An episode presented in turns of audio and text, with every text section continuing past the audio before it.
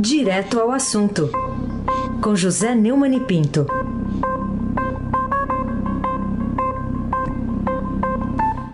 Oi, Neumani, bom dia. Bom dia, Raisen Abac, Carolina Ercolim. Bom dia. Almirante Nelson e o seu pedalinho. Bárbara Guerra, Moacir Biasi, Clã Bonfim, Emanuel Alice Isadora. Bom dia, melhor ouvinte, ouvinte da Rádio Eldorado 107,3 FM, Raíssen Abac. Raíssen Abac é o Quatraque, Quatraque. Quatraque. É, tá bom. Quatro. Hoje, hoje eu vou pedir que Carolina comece com quatro, hein? Ah, já, agora já ou não? Mais tarde, né? não, peraí. Tá vamos, bom. Fazer, vamos fazer o trabalho, vamos fazer vamos a missão, fazer o trabalho. Né? Vamos fazer o trabalho. Vou começar destacando a manchete do Estadão da falta de insumos que pode parar o programa de vacinação no país. Está aqui na capa do Estadão essa manchete. É, queria saber de você em que essa notícia, que é originária da China, pode reverter essa onda de otimismo que sacudiu o Brasil no começo dessa semana com o início da vacinação em São Paulo. É, o desempenho do governo federal brasileiro na vacinação é uma coisa deplorável. E principalmente na área de informação, desde que foi demitido o Luiz Henrique Mandetta, e não há mais nenhuma explicação do, do intendente incompetente Eduardo Pesadelo. Hoje, o, o, a Roberta Jansen e o Bruno Ribeiro, do, do Estado de São Paulo, informaram que está na linha fina aqui da, da, da notícia, no, no, portal do Estadão, hoje a fabricação da Coronavac e do imunizante de Oxford depende de insumos importados. Plano frustrado de trazer o produto pronto da Índia expõe as dificuldades de compra no exterior. O plano de, de imunização começou com apenas 6 milhões de doses da Coronavac importadas da China. Outros 2 milhões de doses de imunizante da Oxford produzidas na Índia já deveriam ter chegado mas, depois de dois adiamentos, o governo desistiu de fixar nova data para receber o produto. O volume disponível não é suficiente, nem mesmo para vacinar os profissionais de saúde, que somam 5 milhões de pessoas no Brasil. Essa foi a fake news mais criminosa da história do Brasil. A falsa fabricação pela Fiocruz da vacina da Oxford e AstraZeneca, na verdade, é fornecida pela Serum, a maior fábrica de, de, de vacinas do mundo. Né? e que indicam a dependência da Índia, mas também da China. Os, os é, insumos da produção lá na Índia vêm da China. Por que, que a Coronavac é, é vacina, segundo o Bolsonaro, e a Oxford, né? Oxford, né? Não, né? Porque o governo brasileiro desprezou a Pfizer quando era possível comprar. É, Hoje eu ouvi com atenção o editorial do Estadão, que está perfeito sobre isso, apesar de tudo, a vacina, o primeiro editorial. É, na linha fina aqui da edição que eu vejo aqui no computador, diz: é, o Brasil deve ser o único país onde o início da vacinação representou uma derrota política para o presidente e conclui com o seguinte: urge garantir os estoques de vacinas e insumos acessórios para que todos os brasileiros que deveriam ser imunizados o sejam quanto antes. Apenas com a Coronavac não se atingirá a cobertura vacinal apta a garantir a imunidade necessária para frear o espalhamento do vírus. Eu quero também registrar é, é, que o perfil oficial do Supremo Tribunal Federal no Twitter publicou ontem uma mensagem desmentindo outra fake news, uma, uma das mentiras favoritas do presidente, do seu gado e dos seus robôs, né? É, a de que a corte é, teria proibido o governo de agir na pandemia. No, no, no site do STF está escrito: a verdade é que o plenário do STF decidiu no início da pandemia, em 2020, que a União, Estados, municípios e o Distrito Federal têm competência concorrente na área da saúde pública para realizar ações que reduzissem o impacto do Covid-19. Está é, errado aqui, mas fica, diz o texto. Carolina Ercolim, tintim por tintim. Queria saber como é que você recebe a notícia de que a Advocacia Geral da União admitiu que o Brasil foi avisado da falta de oxigênio em Manaus dez dias antes de a notícia dessa tragédia ser conhecida publicamente. Que, Carolina, a AGU reconheceu isso em documento para o Supremo Tribunal Federal. o Ministério da Saúde sabia sobre a falta de oxigênio em Manaus desde 8 de janeiro. Então, não há mais nenhuma procura de crime de responsabilidade do Bolsonaro. O Bolsonaro é um assassino, um genocida. É, um governo que passa oito dias com informação dessa e não toma nenhuma providência. E a fonte, segundo Marcelo Camargo, da, agenda, da Agência Brasil, né, que é do governo, é a própria Advocacia Geral da União. Essas informações foram enviadas ao Supremo depois que o ministro Ricardo Lewandowski determinou que o governo federal disponibilizasse oxigênio e outros insumos. Né? O, o, o Lewandowski também eh, mandou que fosse apresentado à Corte um plano com estratégia de enfrentamento à situação de emergência no Amazonas, mas até agora não foi é, indicado um plano concreto com data nenhuma. Né? O cancelamento das coletivas de Mandetta, eu insisto, foi um importante fator para o aumento de mortes e casos de Covid no país. Aí sim, abaque o craque. Bom, Neumann, queria que você falasse também sobre o drama das famílias que improvisam UTI em casa no Amazonas, é, retratado aqui em mais uma reportagem do Estadão, chamada aqui de primeira página. A que conclusões você chega tomando conhecimento do, do improviso no atendimento a doenças graves na, no Amazonas, na região norte do país. Razinha, cumprimento você pelo comentário que você fez a respeito de quem, teve, quem tem filho que já o teve no hospital, o drama que é ter. Eu moro aqui do lado da Santa Casa, mas o drama de ter qualquer parente no hospital é terrível. Agora, imagina um hospital em outra cidade, transportado em avião da FAB para a cidade, sem oxigênio. Né? E agora essa notícia aqui do Estadão, né? O, o, o, Estadão publica uma reportagem hoje, chamada na primeira página, que o avô da servidora pública Priscila Vasques Castro Dantas, o aposentado Francisco José Casal Castro, de 82 anos, está em casa, por falta de vaga hospital de Manaus, e viveram um colapso na semana passada. Minha avó, infelizmente, piorou é, e foi entubada no hospital, mas o vovô a gente se cotizou para comprar o oxigênio, bibap e todo o equipamento necessário para montar quase um UTI para ele, pelo amor de Deus. Né? Ah, a, é, é, a corrida para a compra de oxigênio, para quem está sendo tratado em casa, é diária.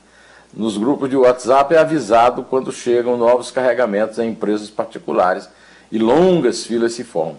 Ninguém reclama do preço, apesar de haver, em algum caso, casos cobrados mais que o dobro de um período normal. Um cilindro de 3 litros, vendido a mil reais, está sendo vendido a 4 mil reais aqui, segundo o vendedor. Não, o Brasil não tem governo. O Brasil é é, desgovernada. Eu quero, eu quero também citar aqui, Carolina, o, o ouvinte Vanderlei, não me lembro o sobrenome, é, que desmentiu esse babaca, esse idiota desse, desse intendente incompetente da saúde que veio dizer que não, não tinha tratamento de cloroquina. O cara, é, eu vi inclusive o, o, a sonora dele, o, o nosso ouvinte, ele, o Vanderlei, conta que ele foi, é, foi obrigado a tomar a cloroquina em Manaus, que houve a cloroquina, não apenas o tal do tratamento precoce, que a Anvisa proibiu na sua reunião histórica de, é, de domingo. Como dizia minha avó, a cada dia nova agonia, Carolina Colim, tintim por tintim. Bom, e aí, como a gente já conhece, o presidente então muda de assunto, né? Coloca outra questão polêmica no debate público para abafar questões que estão pressionando. Ontem, por exemplo, o ministro Pazuello falou três vezes né, sobre vacinação. O presidente deu uma declaração é, dessa que, apesar né, da, da, da, da, vacinação, enfim. É até o e, título do editorial do Estadão, apesar da vacina. Exato, exatamente. Agora, aí o que, que ele falou? Ele falou que então os militares é quem decidem que se, se vai haverá ou não ditadura, né? Queria saber que tipo de risco corre a democracia no Brasil depois de uma declaração como essa do presidente da República. É provocado aí pela derrota. 5 a 0 também não é uma derrota qualquer. Nem o Corinthians apanhou de 5, né? O Bolsonaro no domingo apanhou de 5. O Corinthians, o Corinthians apanhou de quatro, o próprio Reis está aqui de testemunha porque vibrou nos quatro gols. Né? É, o, o, o, Jair Messias Bolsonaro, um militar frustrado que foi praticamente expulso do exército porque era terrorista, é, tentava botar bombas em quartéis e na Grandu, disse o seguinte aos, ao gado e que frequenta os jardins da Alvorada. Quem decide se um povo vai, vai viver na democracia ou na ditadura são as suas forças armadas. Não tem ditadura. É, isso aqui eu vou ler do jeito que ele falou. O português é completamente mambembe como o pensamento desse imbecil, mas vou dizer como ele disse: não tem ditadura onde as forças armadas não a apoiam, afirmou o presidente. Né? É, o Bolsonaro é, está dando mais um elemento, justamente no dia em que outro idiota, o Rodrigo Botafogo Maia, avisou que não vai mesmo pôr nenhum dos 70 é, processos de impeachment na gaveta dele. Né? É, o, o sonho em que Bolsonaro sonha com a ditadura deveria ser interrompido se houvesse brasileiros decentes em nossas elites política, dirigente e empresarial. Mas, pelo visto, não há a, essa deserção do Rodrigo Maia que me referi, é a maior prova de que Santiago Dantas estava certo. Você, Carolina, talvez não tenha ouvido falar isso, você é tão jovem, né? mas o. Não, acho que nem o Heisen. O Santiago Dantas disse: o povo brasileiro é maravilhoso, mas a elite é uma merda. Heisen Abac, o craque. Muito bem. E queria que você falasse também do seu artigo que está lá no, no blog do Neumann, e o título é Manaus sem ar, cheiro de morte e golpe. Então compartilha com o nosso ouvinte, Neumann, por favor. É, como eu sempre faço nas terças-feiras, eu publico o artigo na segunda, editei na segunda, já está disponível para o, o, o nosso querido ouvinte, né? É, no canal do do YouTube também, aqui no blog do Neumann e no Estadão. E, e no, na publicação do, do, do, blog, tem aquela linha fina, a respeito da qual eu já falei no caso do editorial. A linha fina do meu artigo é: o governo ignora fim de estoque de oxigênio na capital do Amazonas. Bolsonaro não toma providência e ameaça com alto golpe a democracia que evitaria chegar a 300 mil mortes da pandemia. E leio também o último parágrafo, né, que é o seguinte: sem vacina, humilhado pela Anvisa por 5 a 0 e engolindo a vitória do rival que escolheu para a disputa eleitoral. Bolsonaro é o João Dória, né? Aliás, o, o, o Heisen perdeu essa, viu, Carolina? Eu, eu vi de outras hum. pessoas aqui. O dia D era dia Dória, né? É... Não. é que a gente não entendeu direito. Pois bem, voltando ao meu texto. Bolsonaro apelou para ameaçar o país com a ditadura. Ao gado que o segue cegamente, disse no Jardim do Alvorada: Nós, militares, somos o último obstáculo para o socialismo. Quem decide se um povo vai viver na democracia ou na ditadura são as suas Forças Armadas. Não tem ditadura onde as Forças Armadas não apoiam. E ainda cometeu um ato falho, né? apesar das vacinas. Show, Bolsonaro! Já! Antes que dê o autogolpe, continue boicotando a única esperança de fim de pandemia e de recessão que é a vacina, que ele e seu gado desprezam. O Heissel tinha um professor de matemática chamado é, Gioia, e ele sempre que declarava, sempre que ele concluía um teorema, ele usava uma expressão latina. Eu não sei se o Frei Crisóstomo te ensinou essa. Quod era demonstrando, em latim, o que havia de ser demonstrado. É que nesse esse artigo, eu faço uma, eu uso principalmente um relato do brasileiro que mora em, na Califórnia, é, é o, o, o FI de Toledo, e o meu amigo Edilson Martins, é, fazendo um relato, um relato passo a passo mostrando que o maior responsável, não é o INCO, mas o maior responsável, os maiores responsáveis pelo, pela tragédia do, de Manaus são o capitão sem noção e o general pesadelo é, Carolina Ercolim, Tintim por Tintim. Fala também sobre a perda de um dos ícones da publicidade. Que você tem a dizer sobre a morte de Alex Pericinoto, vítima de complicações provocadas pela Covid, aos 95 anos de idade? Eu nem, eu nem guardei o nome, mas um, um inscrito meu no, no, YouTube reclamou que meus comentários parecem um, um, um obituário lá me lembrei do nosso, do nosso Toninho Mendes aqui no Estadão, que era o mais famoso autor de obituários do Brasil. Né?